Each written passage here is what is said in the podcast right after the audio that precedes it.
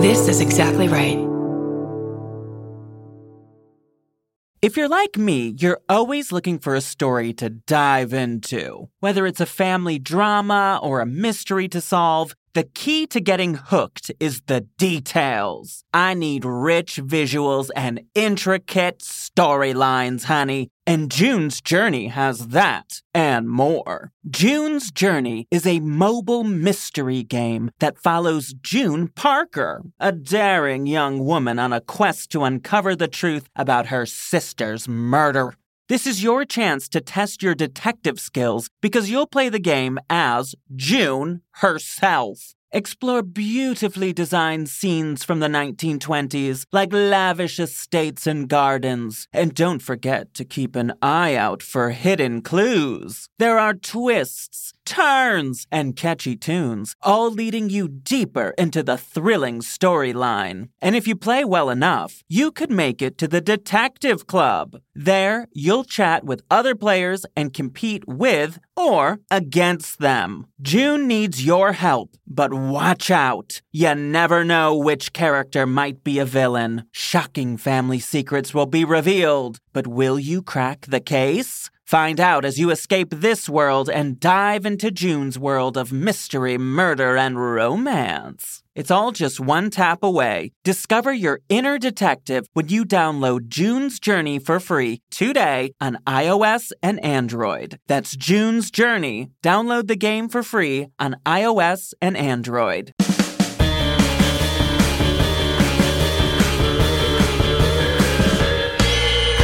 What's that at the foot of my bed?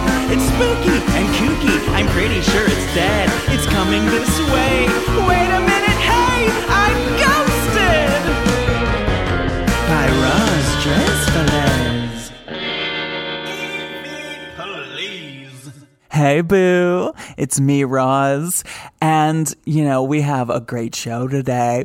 So I'm going to try to speak quick in this intro because there's a lot of wonderful stories from our listeners, but basically I just wanted to share that it is the 2-year anniversary of Ghosted this week, and I tried doing a little bit of math here. I believe we've done 100 episodes. This is also the 15th listener episode. And so I wanted to celebrate, and we're going to do like a little live show situation this Saturday. So I'll tell you about that real quick. And then I feel like I need to make a speech, right? So I'll make a speech. But first, okay, so here's what the live show is. Make sure you're writing this down. I've told you a little bit about this app called Stereo, which is so fun. I've been going on it almost every single day. It's basically a live podcast that I do with another friend. I've been doing it with my friends Sam and Johnny and my producer Land. And we talk about ghost stories, and people send it to us, and we can play their ghost stories live on the air, and we talk about it. And it's just been so great to meet new people. And if you met me through Stereo, hello, welcome. So this Saturday, we're going to do that. It is going to be the 30th of January, which is the official 2-year anniversary of this podcast.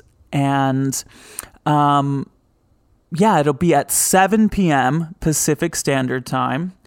And I'll be joined by my producer, Land, and we're going to be talking about our favorite moments of Ghosted the past 2 years, and hope that people will just send us in their ghost stories, and we'll talk about it, and we'll do at least an hour. And I just think it'll be a really fun thing. And I would really like to introduce you guys to that app, because I don't know what your schedules are like, but I have a decent amount of free time, and I've been going on there for at least an hour pretty much every single day, talking about ghosts with people in a fun, like, interactive way. And I have just been loving it. I'm an official verified content creator on there. And I hope you can check it out. I hope you'll be there. So you can get that information in the description of this episode. And I'll add, it's free. It's completely free. And it helps me a lot if you listen. So, yeah, I can't wait for that. I'm just like, I'm trying not to be emotional, but I'm so proud of what we've created here, that it's been 2 years. I don't know. That's a big deal to me. I am so honored that you guys tune in every week and that you have found me and that we have built this community of like-minded people that like to talk about this weird shit. And I'm so grateful for all the people that have come on the show, both listeners and all the other guests. And of course, I mean, I couldn't do this without Starburns Audio and everyone there, Jessica, our engineer, James, Jason, and of course, Land, my producer, who, if you've never met Land, you'll get to meet Land at that live show that we'll be doing on Stereo. And yeah, Land and I have been working on this idea for over 2 years now. And I could not do it without Land and the people at Starburns. And I also couldn't do it without you guys. Like, truly, it's been really great for me, especially this past year. I mean, the second year of this podcast, the pandemic hit and we had to figure it out. And we really didn't take any time. We just, you know, just kept doing it. And I know it was like kind of rocky there for a moment, like the sound was bad and I was trying to figure out how to record on my phone from home, but we figured it out. And, you know, it's been tough. I'm not going to lie. It has its challenges to book a show like this every single week. I mean, anytime you have to book any kind of show with different people every single week, it's hard. But then you add like, oh, they have to have a bomb ass ghost story, and that makes it really tough. But I'm also real picky, so I try my best to curate a good show every single week. And you're still listening, so I hope that I've done a decent enough job. And, you know, I get to do these listener episodes, which has been so cool. Just to know that anyone listens to this is really, it means a lot to me. It really, really does. It's been a big deal for me. And I don't think that I could have lasted this past year without going crazy if it wasn't for all of you showing me support. And, you know, I mean, I don't even have... I don't have jobs anymore. I used to have like a really full, busy life. And now I've put a lot of my life into doing Ghosted. And now I'm on Stereo all the time. And I do the Patreon. And, you know, you guys support me so much, even just by listening. But everyone, you know, posting about the show and telling their friends and, you know, giving me suggestions of guests. And yeah, you guys have just shown me so much support, and it means a lot to me, because it's just been you know, risky just doing this. I put a lot of time into this, and it really feels like it pays off when I realize that people actually really enjoy this and they tune in, and it's all worth it. This is in no way a gigantic, you know, one of the biggest podcasts in the world, though I am very hopeful that it will be. I believe in this podcast. It will be one day. And, you know, I'm not rich from doing this podcast, but I'm going to continue to do it because I feel very passionate about it. And you guys enjoy it. So hopefully it will continue to grow. And as long as you guys are listening, I'm going to keep doing it. So thank you. Thank you. Thank you. Thank you. All right. That's the end of the speech.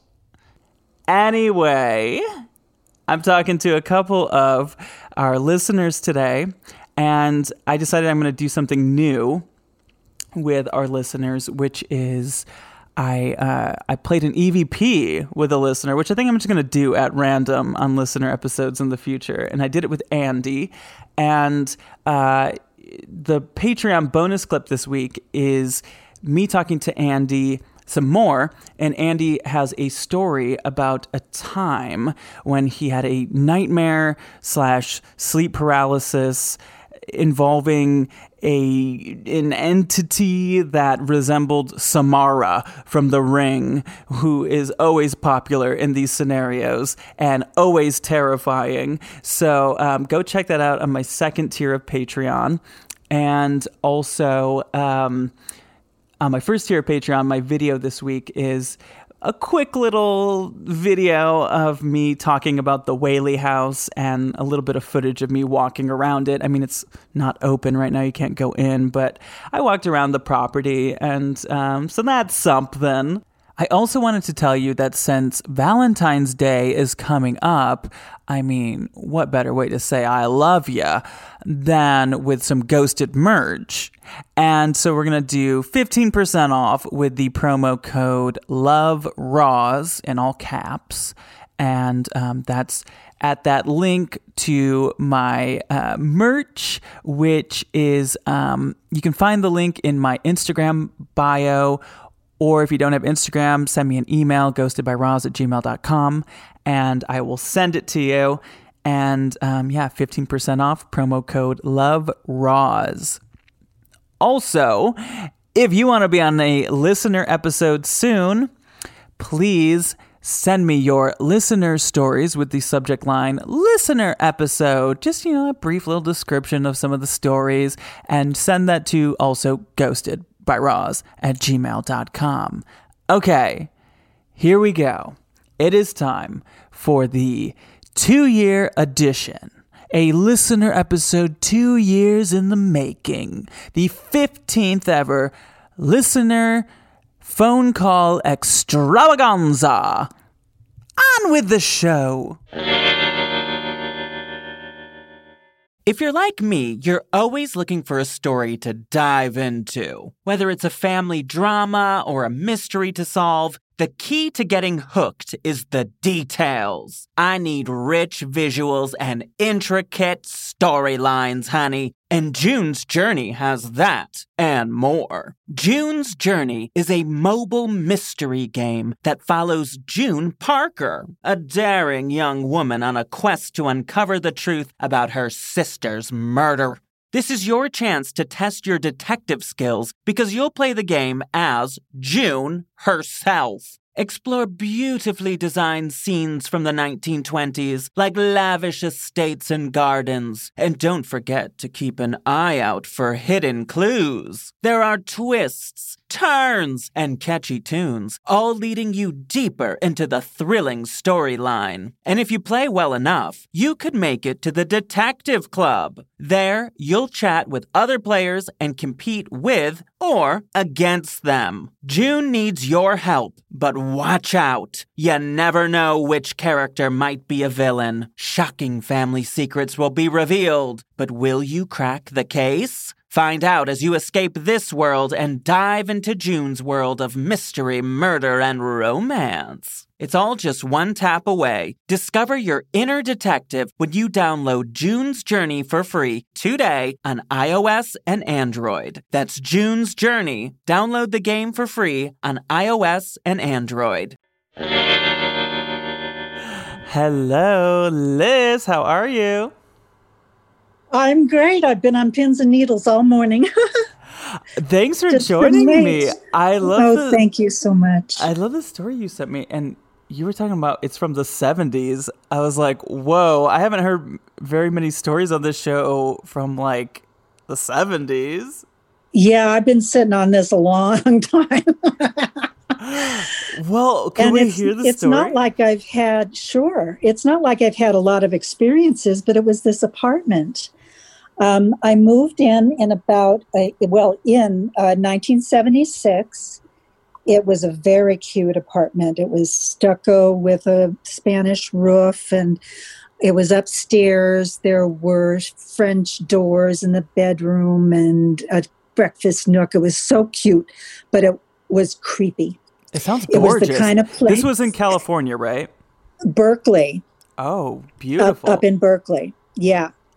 So it was upstairs. I had my own private stairway. And it was the kind of place where you wanted to run up the stairs because there was something behind you. Oh, I hate that. Yes. And if you wanted to sit down, there were special places in the corner where you would feel most comfortable. So you had to bat, your back against the wall. Mm-hmm. Anyway, it was just that way. But I didn't have any haunting experience until I'd been there about 3 years. And then a very silly thing happened one night. That everything fell off my the shelf in my closet. Everything. And but the shelf didn't break, right? Or the shelf didn't break. Everything fell off. There was no earthquake. It woke me up. And anyway, it was kind of silly, but it was the beginning of things. That's when things started, because the next night I was woken up by tapping on the wall. Tapping, that never ended. It would just keep going, tapping, right by my head. Now, my bed was situated against the wall. It was just a mattress on the floor. The other side of that wall was that creepy stairway. Mm. So there was nothing there. There were no neighbors, no outside, no water pipes, nothing to make that noise. And it just scared me. And I scrunched down. I would grab my pillow and scrunch down, trying to get some distance between my head and the wall. This went on for days and days. And at the same time, I started getting buzzed by mosquitoes, which is unnerving in the middle of the night. Like, when, were they biting you, or like? No, just buzzing my ear, just kind of going, meow. Oh, that's annoying. It is annoying, and it creeped me out. Are you the kind of person that would think this is a ghost or something like that? No. I lived by myself all this time. I was not afraid of things. Mm-hmm. I just was like, that's creepy. I'm just going to do this. So I'd had nobody to get up and call in the middle of the night, the tapping on the wall. So this went on for a while, as I said. Then one night I got into bed, had settling in before I'd even relaxed. In my left ear, I heard a woman's voice say, "Lizzie, I'm here with you." Mm. As clear as I ever heard anything in my life. I jumped out of bed.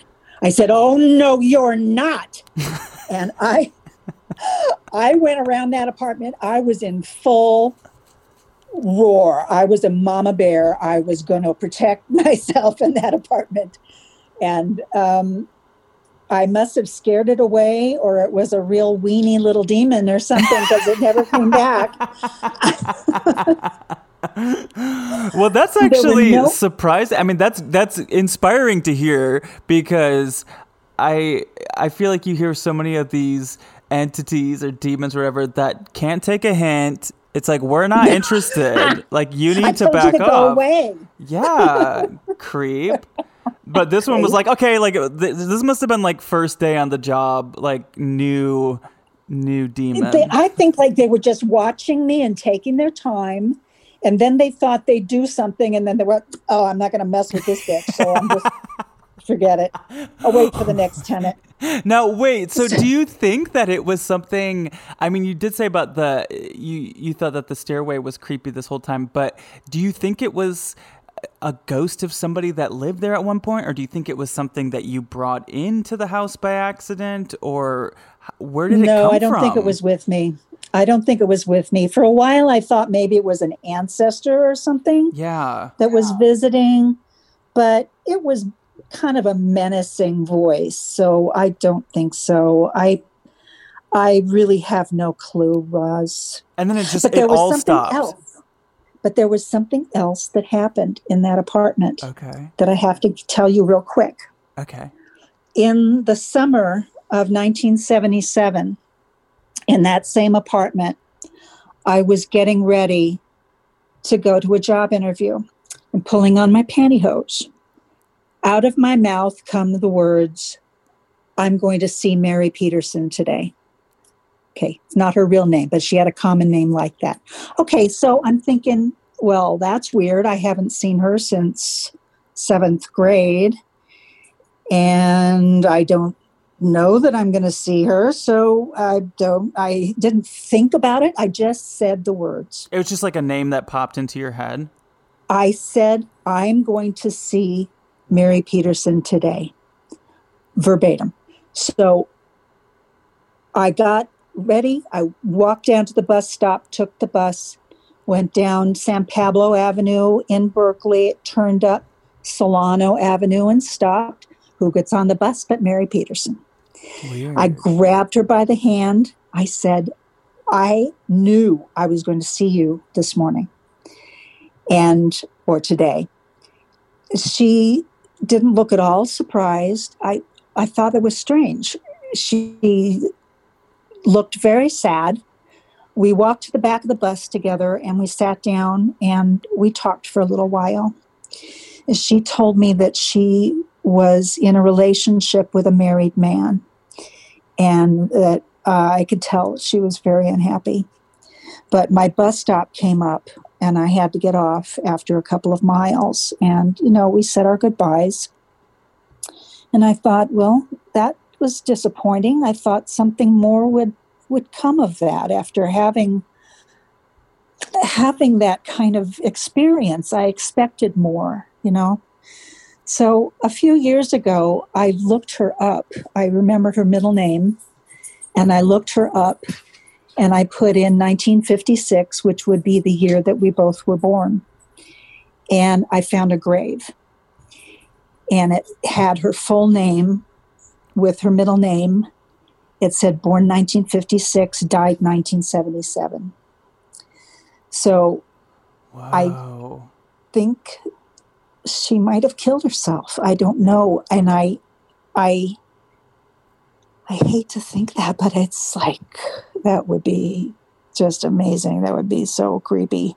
Now, do you think, when did you see her again? Summer of 77. I remember that. Do you think there's a possibility she was a ghost, or do you think?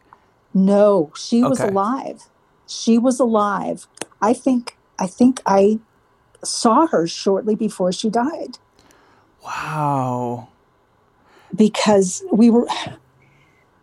she was having this unhappy affair, mm-hmm. and I don't know. I just had a feeling, and it was the only person that came up with that name, with that middle name.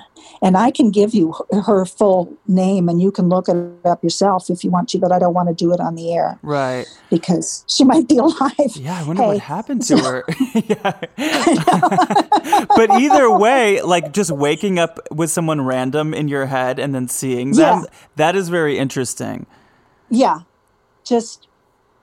And it was this apartment, and nothing like that has happened to me since I left the apartment. So I think it was in the apartment. So anyway, so since then, stories. Have you had anything paranormal happen since then? Not incontrovertible things like these. Mm-hmm. That was somebody's talking in my ear. That's something that nobody will ever convince me that it was anything different. And the same with this woman that I had a premonition about. Nobody can convince me that it was something that wasn't beyond this earth. And I'm so grateful for these things, because now it's all open. I don't have to fear the beyond. I don't have to fear death, because there is more. Mm-hmm. It's such a gift. Yeah. There's a ghost in my house. Hello, Andy. How are you? I'm doing so good. How are you? Great. Where are you? What part of the world? I am. You're in LA, right? Or San Diego? I'm in LA at the moment. LA, not too far from you. I'm in Hesperia, so like a third of the way to Las Vegas from you. Oh, the desert? The high desert. Have you seen Aliens? I love talking to desert people about Aliens. No, but I am. This is like my fourth year living up here, and I don't doubt that there are aliens that float around here because it just gives me that vibe up here. Yeah. Well, I was reading your email, and it sounds like you have had all kinds of experiences, and you just like through the way you were so nonchalantly in this email, just like, oh yeah, and then like I've seen demons, I had a near-death experience. Can we just like, I've got questions, so can we start with what happened to you when you were young?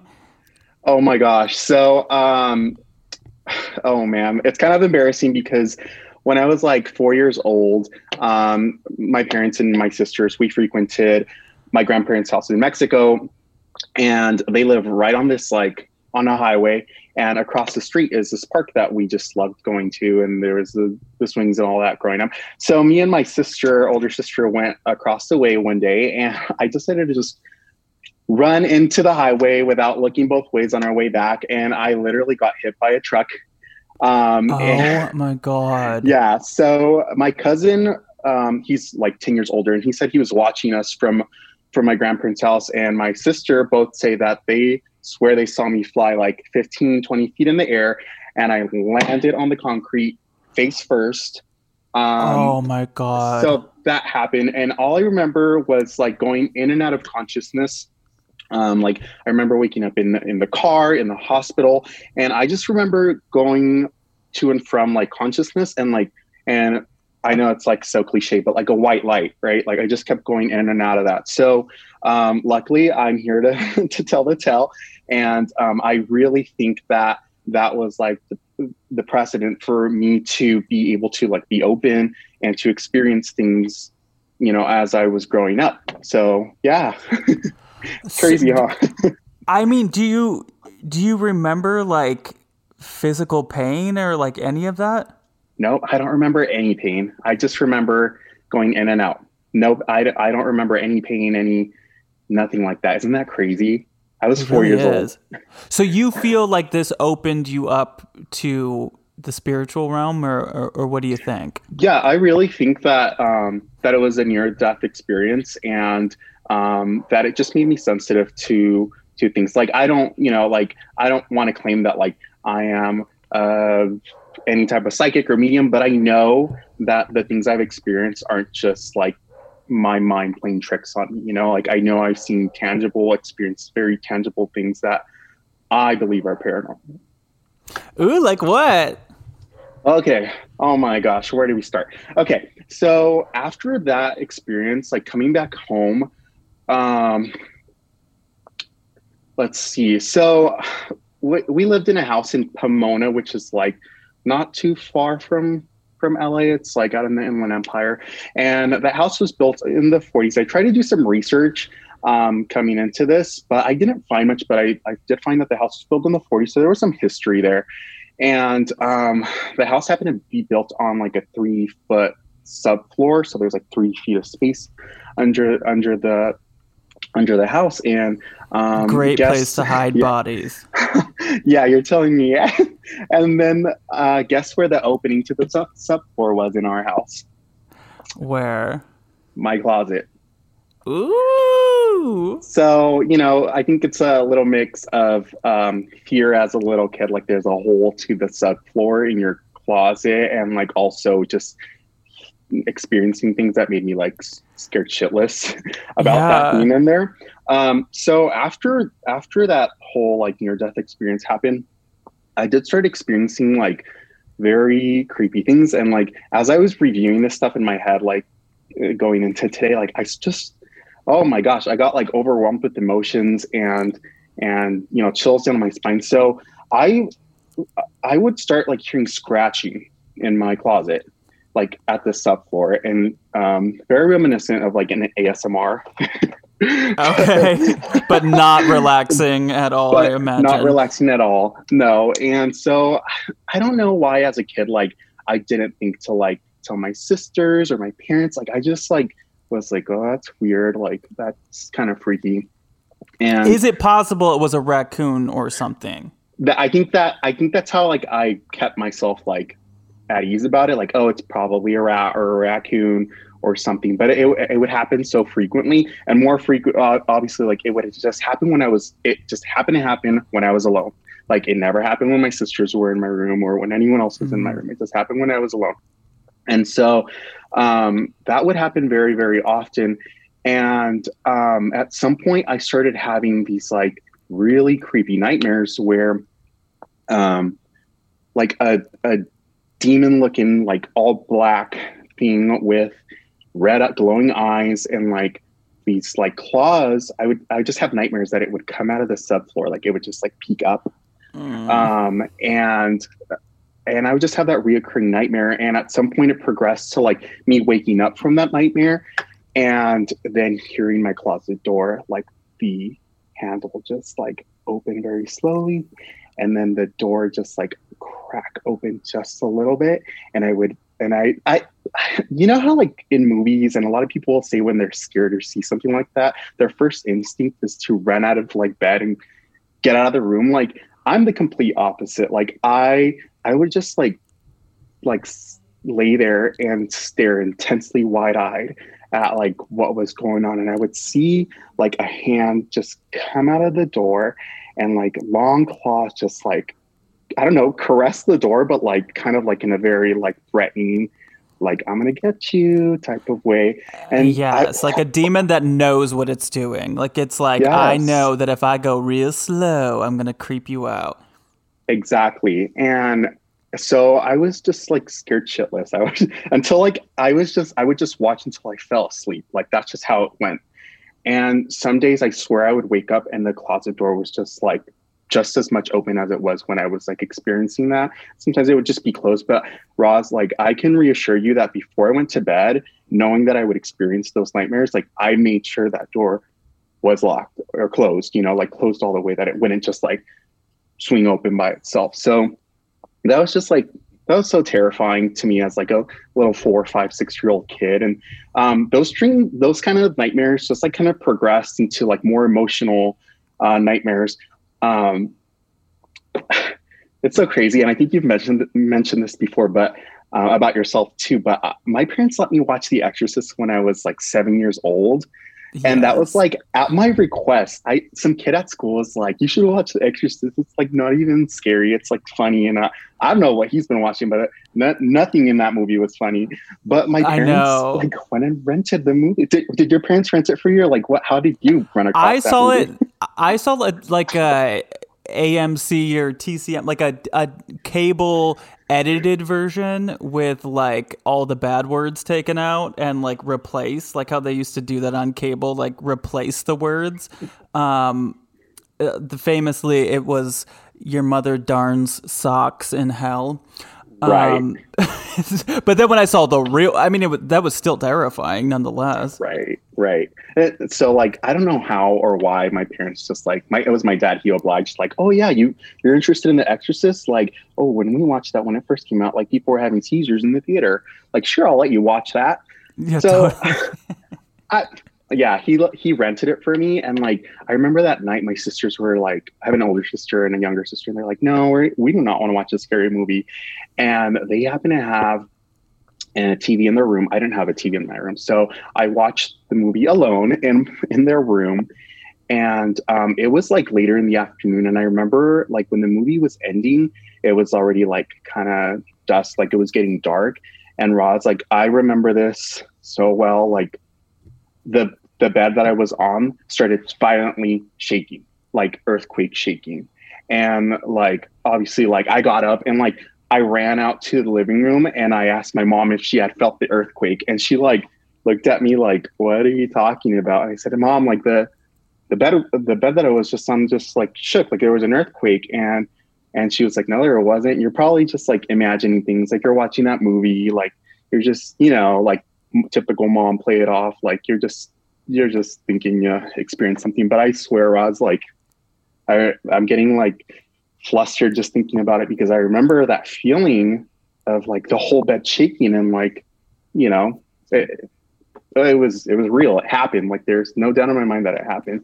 And that night, I think that when you watch a scary movie, you're obviously like on alert and you think that stuff like that could happen and it's possible that your brain can play tricks on you. But also, if we're to believe that demons or dark energies feed off of fear, if you're already fearful because of a movie or something you heard or having a podcast where you hear terrifying stories all the time, you're going to be in a fear-like state, and maybe a demon will latch onto that and it will know that you're going to think, oh, it's only because I saw this movie. But it could be real for sure.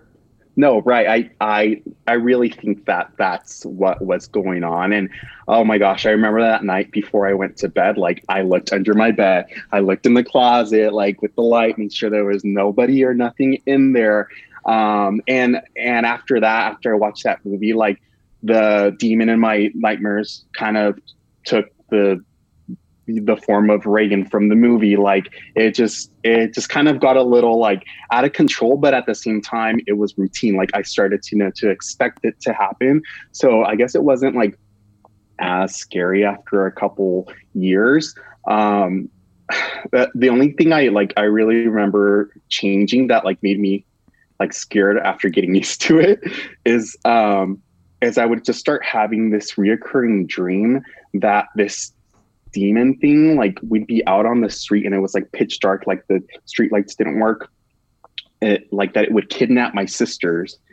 I know that's so like weird, like the demon kidnapped my sisters, but I knew that the demon took my sisters in the nightmare, and it would just like laugh at me with like sharp teeth and say like, it's gonna get me next. And then I would wake up, and the progression, instead of like seeing things, is I would hear something like call and whisper my name from the closet, and it was just like a Andy, you know, just like calling mine. I know, I'm like getting chills, and I was just like, yeah. And I like as I'm thinking about this, I'm thinking, how come I never like ran and told my parents or my sisters about this? And I really think that they would have just like brushed me off.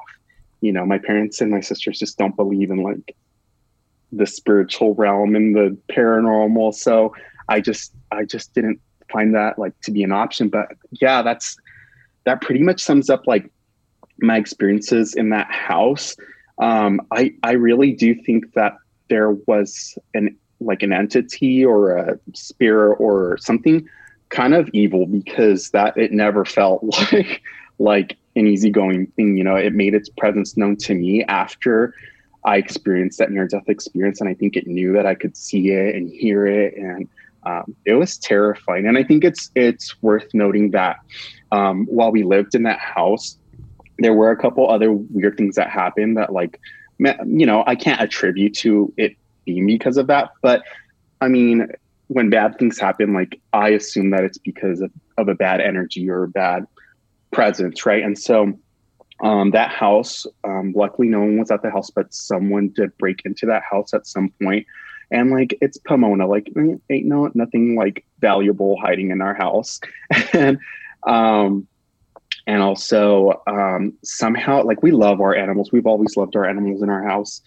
And somehow our little Chihuahua got out one night to the front yard, and she was like mauled by like a pack of like three big dogs, like right in front of our yard.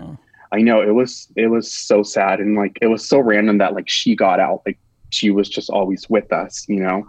And one last thing that I'll never forget is there was like a tall light post in front of our house, and one night some like thugs rammed their car into that light post, and the light post like fell straight towards our house. And luckily our front yard is very long, so it never like hit the house. But I just remember peeking outside the blinds and like looking at these guys. Like, the police luckily got there very quickly, but looking at these guys, and there was just like something very weird and malevolent about them. And I don't know, like, I just think back and I grouped this all together, and it could be that it's just random people that crashed into our house, but I look back and I think that it all had to do with this negative energy in this house. Mm-hmm. Ugh, so I think that's definitely possible. Yeah. Have you had ghost experiences, like with human ghosts? I have. Yeah. So we moved out of that house when I was about 12, and for many, many years, like through my teens, I didn't experience like anything close to, well, actually anything that resembled what I experienced at that house. So that's why I believe that there was something specifically like going on at that house, because once we got out, I didn't experience anything like that.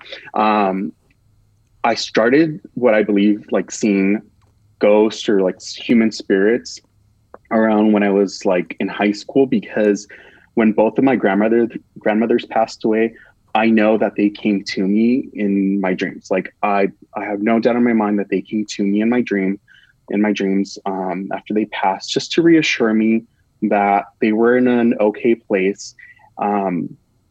And I wrote a couple notes here, but like to me, like I've started to realize around that time and as an adult that like there's a difference between a paranormal experience and like a mind trick. And the way I know for myself that it's a different experience is that when I have a paranormal experience, like my grandmother's coming to me in my sleep, or when I've had what most people would call sleep paralysis, is I have like a physiological response to it. Like if I have a paranormal experience, I end up like tearing up often. Or my body just feels different as to when like, oh, like, did I just see that? You know, when I'm like questioning if it was a mind trick. And to me, that's how I know it's different. Around the time, when I turned 18, I began to like, you know, become a social butterfly and started going out a lot. And my parents were kind of strict with us, and they didn't like us staying out late or going out partying or like any parent, but they were very strict. And so I was a little defiant, you know, I was like a little a-hole to them. And I think that I was inviting like negative energy and negative people into my life. And that's when I started having serious sleep paralysis. And what's funny is I listened to the podcast and you mentioned it a lot. And a lot of people, guests, have mentioned that they have sleep paralysis only when they sleep on their back. But I only have sleep paralysis when I'm sleeping on my side. I've never had it on my back. So that's kind of weird, because hearing that everyone else has it on their back is like, whoa, that's kind of creepy, because I don't. I know. I hear it on the side too. I hear it the least on when people sleep on their stomach. But I've honestly, I keep hearing it all different ways. So... I want to do something fun. I've never done this, but I think you want to listen to some EVPs with me? Roz, you're going to invite me to do this. I'm so excited. Yes. Yeah, let's do it. I've never done it with listeners, but let's do it right now. EVPs or EV please. I've just been thinking about how we should. Why not? Okay, so yes. I'm going to do this. This one I found on YouTube. It's from Joseph Fontaine, and it is it just says it's at a residence in Rhode Island. It's at some haunted house. What do you hear this ghost saying? Okay, wait, let's try again. Oh my gosh. Could you hear anything? Yeah, I hear... something in the lines of like, something I want to run away. Something like that, or go away. Here, I'll play it again. Run away. Yeah, it's definitely like a sentence or like a couple of words. Okay, here's some options. Is it A, it's all up to you. B, that's so not cool. C, it's all downhill. Or D, what's that? P.U. I don't know. Maybe they smelled something bad. Option C. It's all downhill. It's actually, they believe it's A, it's all up to you. I hear it. Well, okay, so then I'll read you more. It says that they captured this at a home with reoccurring intense negative paranormal activity. Many have blessed and cleansed the home, but still the negative spirits prevail. Although the voice you are hearing is not a malicious spirit, we believe it is someone else warning us that we should not give up on saving the home by speaking this message. So, I guess it's a good spirit being like, it's all up to you to get these bad ones out. Yeah. I've been ghosted too. Hi, Jen. Where are you? Hi, Roz. I live in South Central Minnesota, I guess. Whoa. Yeah, well, it's really rural here. Thanks for joining me. I was hearing about how you've had some like premonition dreams. What is going on with that? I don't really know. As far as I know, it's not like a past from one generation thing. It just kind of started happening to me when I was probably around 9 or 10, and I didn't know what it was. And unfortunately, the first person I asked what, this is about and explained kind of made the whole situation very negative. So I just didn't talk about it a lot and just kind of tried to ignore it and move on with life as best as I could. Yeah. But I think I was about 16, 17, where I kind of started to have more of a curiosity, like, this can't be normal. And started doing some digging around on the internet and discovered that I'd been having what's called precognitive dreams, where you'll dream about the event and then you'll be going about your daily life and all of a sudden a sound or something you see just triggers. It's almost like a memory, but it's not. You remember dreaming it, not doing it, if that makes sense. Mm-hmm. So the one I talked to you about in my email was, it was about 9, 10, came home from the races with my family. And there was this just weird shrieking going on in the dark. It's probably 11 o'clock at night. And we couldn't figure out what it was. My mom gets the flashlight, turns on the porch lights. And right at the time where she's like getting brave and going to look underneath the deck, I literally hit my knees because it was like, I just lost my balance, kind of almost. It felt like that sensation you get when you're like seasick or you have some sort of inner ear imbalance. Mm. You just like your body can't find like the horizon kind of thing. And I just had this like flash of what my mom was going to say, what had happened. Like I saw all of the next couple of minutes and I was like, I remember dreaming this. I remember dreaming it because when I woke up, I thought that was weird. And I just thought it was a weird dream and just went on with my life. And then come home 6 months, almost a year later, and it happened. And my cat had got itself wound in these outdoor blinds, the cords.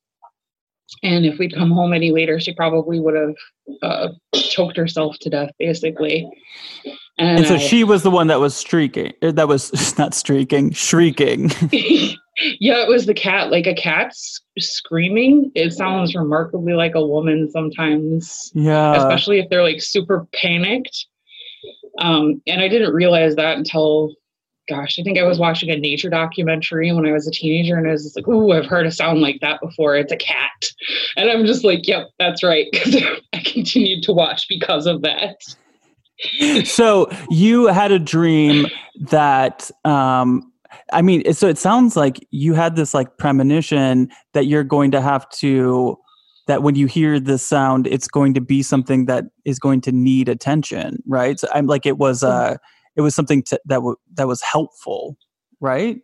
Right. You're saying? In that instance, yeah, it was. But sometimes they're just pretty generic, like I'm just like, I know I dreamt this, but I don't know why I dreamt this because there's no real purpose to this dream. Mm-hmm.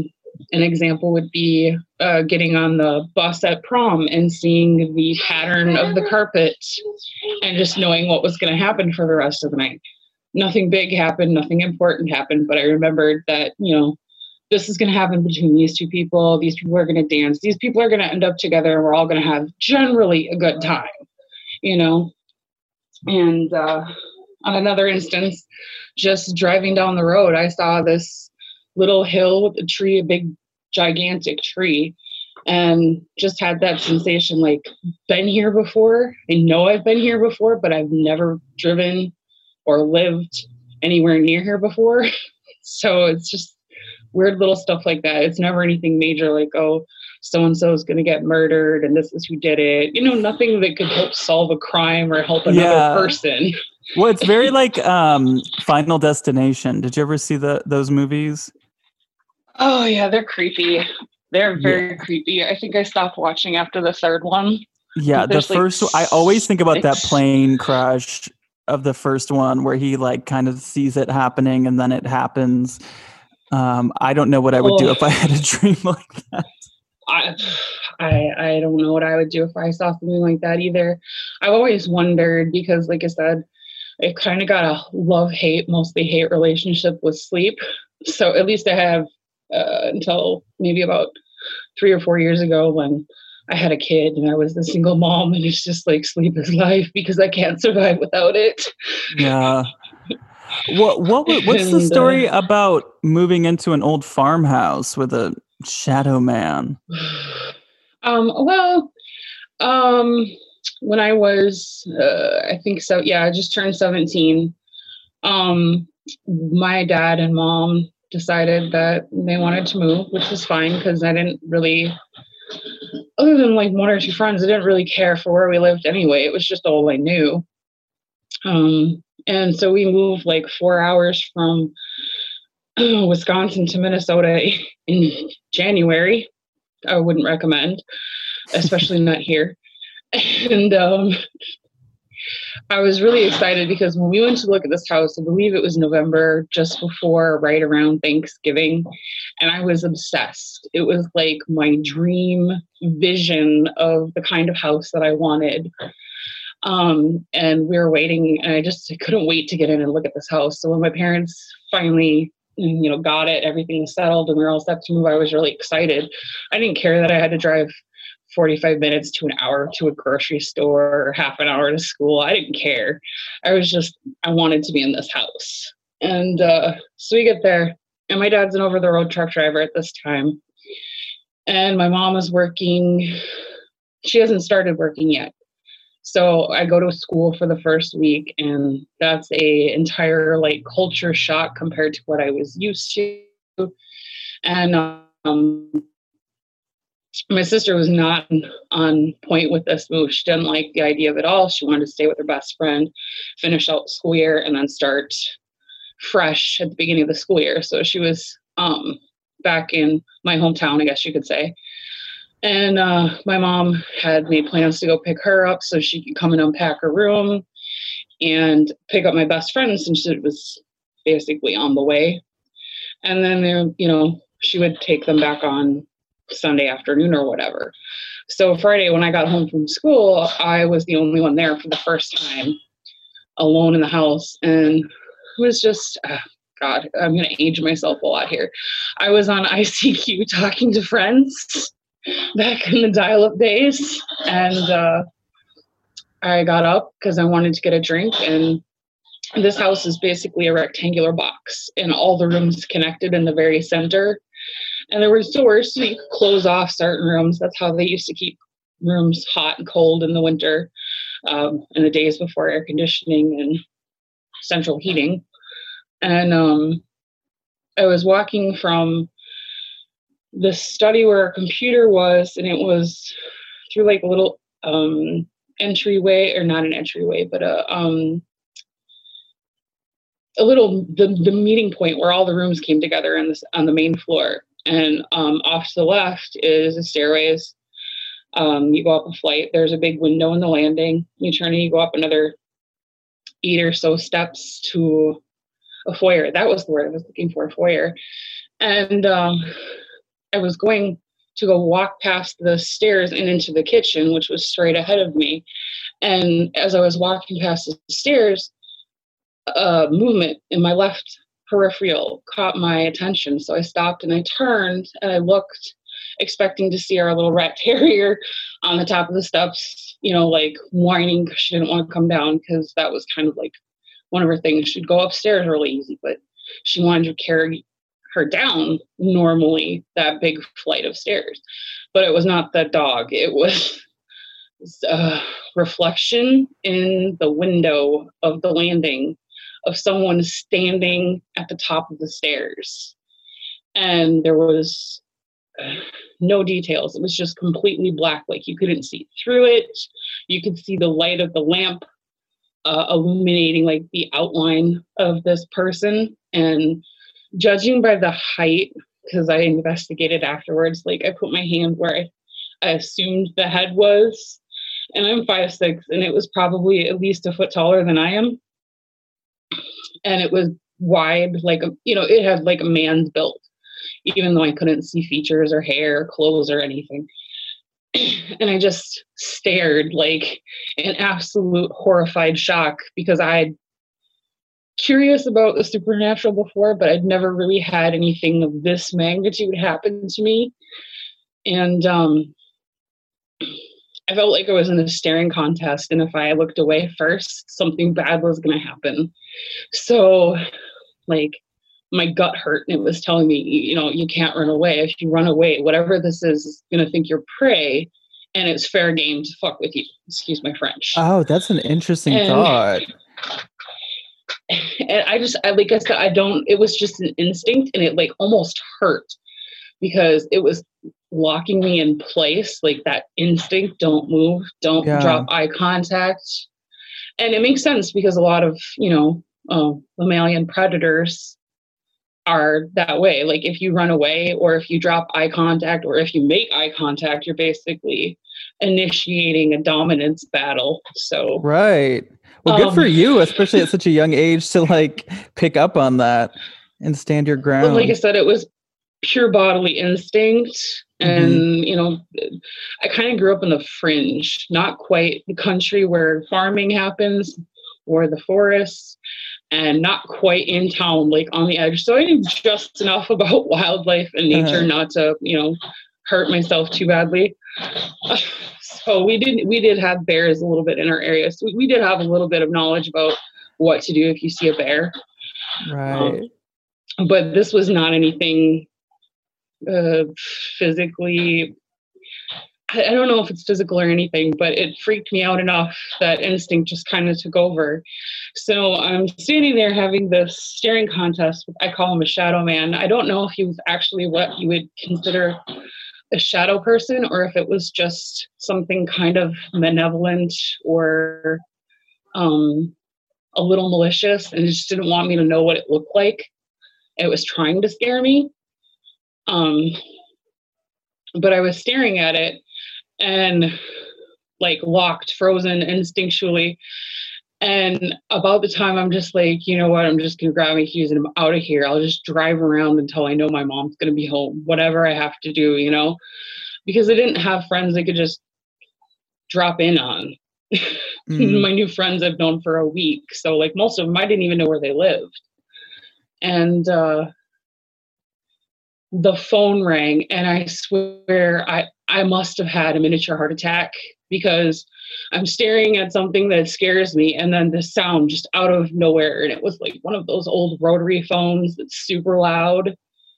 So I jumped backwards, snapped my head towards the kitchen, thinking, there, you know, what was that? And then when I looked back, it was gone. And I was just literally like vibrating from the adrenaline. And I'm like, oh my God, I don't know what I'm going to do now. And I'm trying not to freak out. My mom's on the phone telling me they took a wrong turn, so they're going to be even longer. And I'm just trying not to let her know that I'm panicking and freaked out, home alone.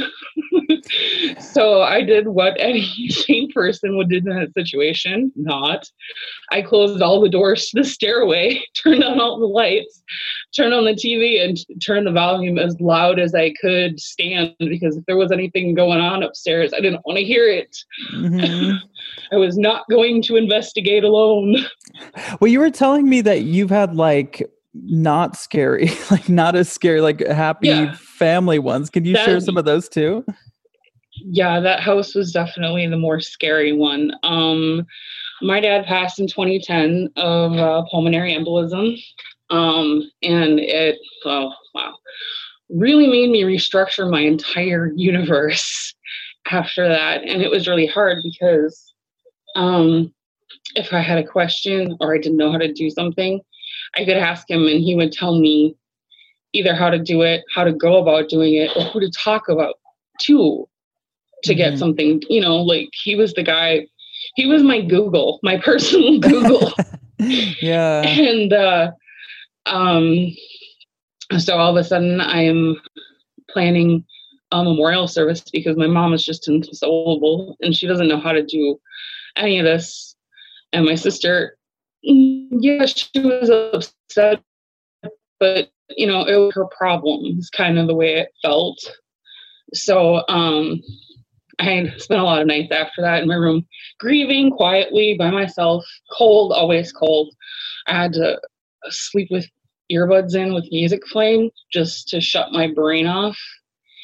And I know there was several nights like that where I would just, I never saw anything, but I could just feel his presence and it was warm. Like he was trying to be comforting. And then, that happened in March and very early summer, my mom and I decided we were moving. And one of the things that we wanted to do is we wanted to go to Fort Snelling where his parents are buried and surreptitiously and secretly leave a little bit of his cremations with his parents. And the other place that we decided that we wanted to do that before we left the area was the speedway that my dad went to all the time. I kind of grew up on the racetrack because he was really into that until he got into trucking. And they were having a free race, a free fans night. So the races were free. All you had to do was pay for any concession foods or whatever that you wanted. And my mom and I decided to go and we were going to sprinkle in between turn 4 and the start finish line, which, you know, any racer probably understands. I was going to the concession stands to get food and drink, and I was on my way back, and I've seen my dad lean against the fence. It's like one of those wood, it's not necessarily a fence. It's more like railroad ties stacked on top of posts to make, I guess it is kind of a rough fence. It's not going to keep anything out, but I've seen him lean on that thing hundreds of times over the years, just, you know, elbows down, hands tucked under. And he didn't look at me, but I saw him on my way back. He was just, you know, wearing his favorite flannel button up, his white racing jeans, his racing hat. And I just stopped in the middle of a crowd of people coming back from the concession stands. They probably thought I was mental. And I just stared at him until a crowd of people walked in front of where he was standing. And when they moved finally out of the way, he was gone. And so I'm sitting there, I'm like, okay, you can't cry, because mom will ask why, and she doesn't believe in any of this. So sitting there trying to wipe my eyes and not cry. And yeah, he's come to me a couple of times since then. That's amazing, though. It's like he's in his happy place. And I mean, he clearly wanted you to see him, even though he didn't look at you. He was watching the races. He would never take his eyes off the cars as they were running. And so it didn't, you know, it was so like him. So it didn't even really faze me that he didn't look up at me or anything. So, but no, I think he knows wherever he is when I'm having a rough time, because he comes and visits. Oh, that is so nice. And, that's the only time I've seen him when I've been awake. I've seen him several more times since I've been asleep. You mean in dreams? Yeah. Probably about a year after he passed, I was at a a period where I was really questioning why I was on this mortal coil anymore. And he came to me in a dream, and we were at a bus station, and he was trying to put me in a bus, and I didn't want to go because he was going to send me back to my mom. And one of the things that is really weird is that when I have these dreams about him, when he talks to me, his mouth never moves, but I always can hear his voice. Interesting. And yeah, he was sending me back to my mom because he said that she needed me more. Wow. I just remember I had my nephew in the bed with me. He wasn't even a year old. I woke up crying, and like before I could even register what was going on, he woke up next to me and started wailing, and I never heard him cry like that. I was like, oh dear God, what did I start? Sorry. Wow. So yeah, he's come to me a couple of times when I've been really, really low. And the last time, I wasn't asleep, but I didn't see him, and it startled me a little bit, and I think it was more because it messed with my motherhood instincts. My daughter started climbing out of bed, like a crib, at about 15 or 16 months, so she wasn't even 2 years old yet. And I made the decision, okay, I'm going to get her a bed because I don't want her to fall and hurt herself trying to climb up and over out of a crib that, the crib that I had. So I got her a bed, and her routine was normally she would climb upstairs because my room was in the upstairs and hers was in the downstairs. So she'd climb the stairs in the middle of the night, and she'd crawl into bed with me, which I didn't really mind. As long as I was already asleep, I didn't care. So one night I had just turned off my light and I was getting settled in, and my habit is to listen to comedians on like Spotify or something like that before bed, just so that I focus on what someone else is saying and not all these things that are in my head. Mm-hmm. And I have a timer for 45 minutes and then it shuts off. And I had just gotten comfortable. You know, that moment when you sink into bed and you're in just the right position, covers are perfect, and you're like, okay, I'm good now, I can go to sleep. And but I was not asleep. I heard my door open. It wasn't like close, but it was almost closed. So I heard it go across the carpet and gently bump the bookcase that was behind it. And then I heard it swing closed, because my kid's obsessive compulsive and she closes and opens everything, drawers, doors, you name it. And I heard her walk across the carpet and felt her climb the footboard of my bed and get on the bed. And then I felt something touch my leg. And then when I moved my leg, expecting it to like brush against her or push up against her, there was nothing there. So I like froze in fear, because I'm just like, oh, it's going to take seconds for me to roll over and tap this like touch lamp that I have on my nightstand. And I don't, this is weird. And then I felt the rub on my leg again. And it wasn't like, you know, somebody grabbing me violently or even inappropriately. It was just like a gentle squeeze, like, you're doing it, you're okay, kind of reassuring. Mm-hmm. But it scared me because I couldn't feel the body it was attached to. Yeah. So I finally got up the courage. I rolled over, tapped the light on, and just sat up. And I'm like, okay, she's not in my bed. So I get down on my hands and knees and I look under my bed. She's not under my bed. I go downstairs. She's dead asleep in her bed, snoring. And I'm standing in the doorway going, and she legitimately snores.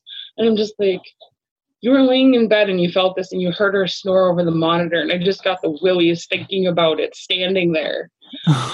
So I went, I checked to make sure the dog and my mom were in her room, and they were, because I was hoping maybe it was just the dog came in, jumped up, and then just left. But I'm just like, all right, now it's going to take forever to fall asleep.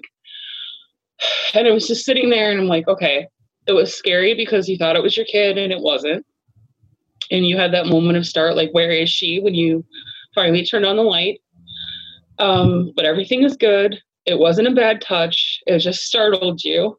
And I was thinking there, you know, like, what's going on?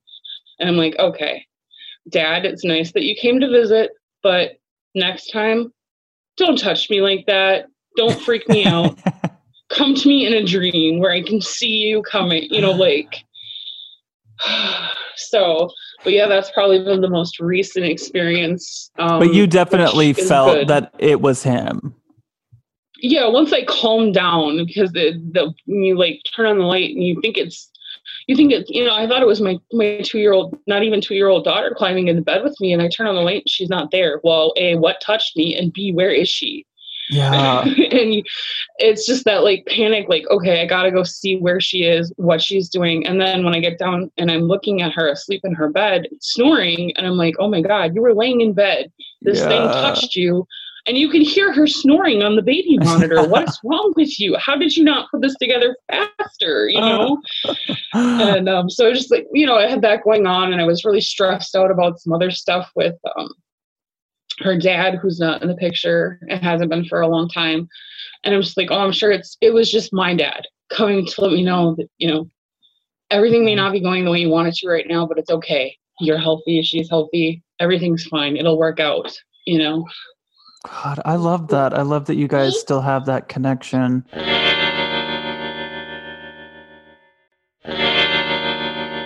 All right, special thank you to this month's listeners. We had Liz, Andy, and Jennifer. If you want to hear that special Patreon bonus clip of Andy talking about a scary nightmare/sleep paralysis story, go to patreon.com/RozDrezFiles in my second tier.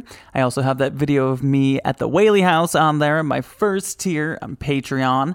And again, I hope you can join us for our little 2-year celebration, me and my producer Land, on the app called Stereo, wherever you get your apps. And you just download it. You make a little cute little avatar. You make a little cartoon looking thing of yourself. And you follow me, Roz Drez Files. And we're doing that this Saturday, the 30th of January. And it is at 7 p.m. Pacific Standard Time. So I hope you can be there. And if you are, please say hello or tell us a spooky ghost story. And if you have a ghost story to be on an upcoming listener episode, just send it on over to ghostedbyroz@gmail.com. I am also on really all the places, Instagram, TikTok, whatever. I still have not done TikTok. I'm working on it. All of it is at Roz Drez Files. And the Facebook group, ghostedbyroz@gmail.com. I'm on Venmo at Queen Roz. I am literally everywhere that there's so many ways to get a hold of me. So I love you guys so much, and I love hearing from you. And I so appreciate you. We did it. We made it to 2 years, and here's to 2 more. So thank you guys. I love you all, both living and dead. But if I didn't ask you to haunt me, don't haunt me. Okay, bye!